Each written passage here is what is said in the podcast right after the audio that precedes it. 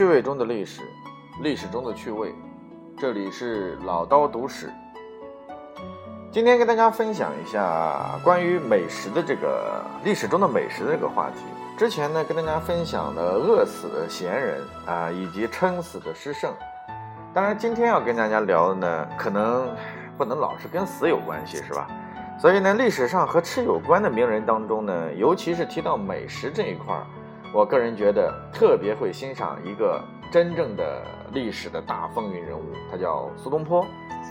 提起苏东坡这个人的话呢，我特别喜欢他的诗词啊，他的词确实是开创了宋朝时期的一大文风，而且领衔整个唐宋八大家的这个豪放派的这样一个杰出的代表。但是苏东坡呢，实际上呃仕途是特别的这个艰辛。苏东坡呢一直被贬，因为他跟当权派呢应该说在政治观点上不一样。宋朝时期这个时候，实际上，呃，相比较而言，不像这个封建时期，比如说明朝啊，或者说是这个呃之前的这种中央集权制的那种暴力，他对文人的尊重实际上是非常强的。苏东坡虽然颇受打击，但是一直还在仕途上面，只能叫做仕途坎坷。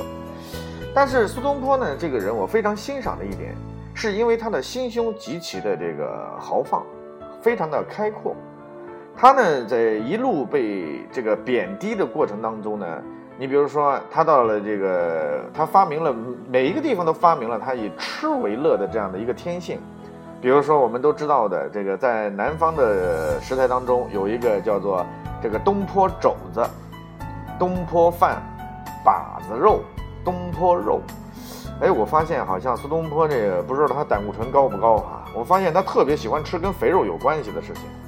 当然了，他除了这个吃之外呢，然后呃，除了吃肉之外呢，他还特别喜欢吃水果。然后我们都知道他的这个诗词当中有特别提到，叫日啖荔枝三百颗，不辞常作岭南人。乖，那一天要吃荔枝三百颗，我估计呀，苏东坡这鼻子都得冒血呀，这个啊，他怎么能够吃了那么多呢？那东西？还有，他又特特别喜欢吃这鱼啊，叫蒌蒿满地芦芽短，正是河豚欲上时。看来他对这个吃可以完全的不怕，到了不怕死的这个地步。当然了，他到了这个被贬低到海南的时候呢，还特别这个喜欢这个，呃，因为没吃的嘛，海南那地方当时还属于是少数民族的聚集地，所以相对来说没什么好吃的。据说当地当时的时候，苏东坡还在那边去逮那个老鼠吃。哎呀，以前我听到这事儿的时候，我就觉得天哪，这个一个这么大的文豪一官员，然后怎么可能会穷到去逮老鼠吃这种地步？哦，后来去完海南才知道，原来海南的老鼠大如猫，那绝对是一种美味了。你想跟一猫和一兔子一样的这个老鼠叫硕鼠的话，那那肉绝对是香甜可口啊。后来呢，这个苏东坡在贬的过程当中，曾经到过徐州，江苏的徐州啊，淮海战役的主战场。据说他在治理黄河泛滥的时候呢，然后在这个呃一这个这个这个食指大动啊，然后呢，当时看到这个很多的一些肉啊，他这个没办法吃啊，那想的流口水，于是呢，就问农家要了一捆稻草，然后呢，一边要指挥所有的抗洪，同时呢，用稻草拴着。那个五花肉，然后放在锅里一边煮一边吃，这就是徐州的把子肉的由来。当然了，苏东坡肉的话，在全国各地都很有名。所以说，美食大家的话，应该谈得上是苏东坡。但是在这个过程当中，坡公的这整个发展的一个历史过程当中，他的一生其实颇为精彩的。我们可以看到，正是因为他在。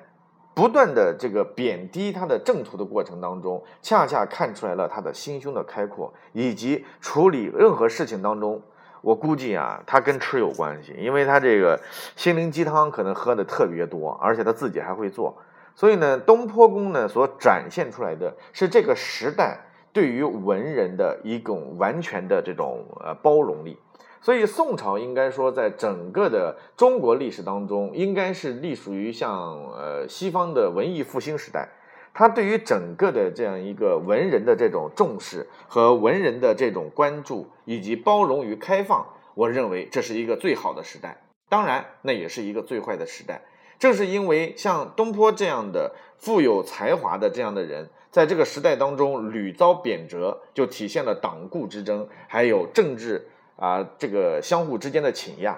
当然，从这个过程当中，如果没有他的贬低，我们今天也可能享受不享受不到这么多的这个东坡美食了。啊，这里是趣味历史，我是老刀，呃，欢迎大家关注我的呃微信郭伟六八八五，谢谢。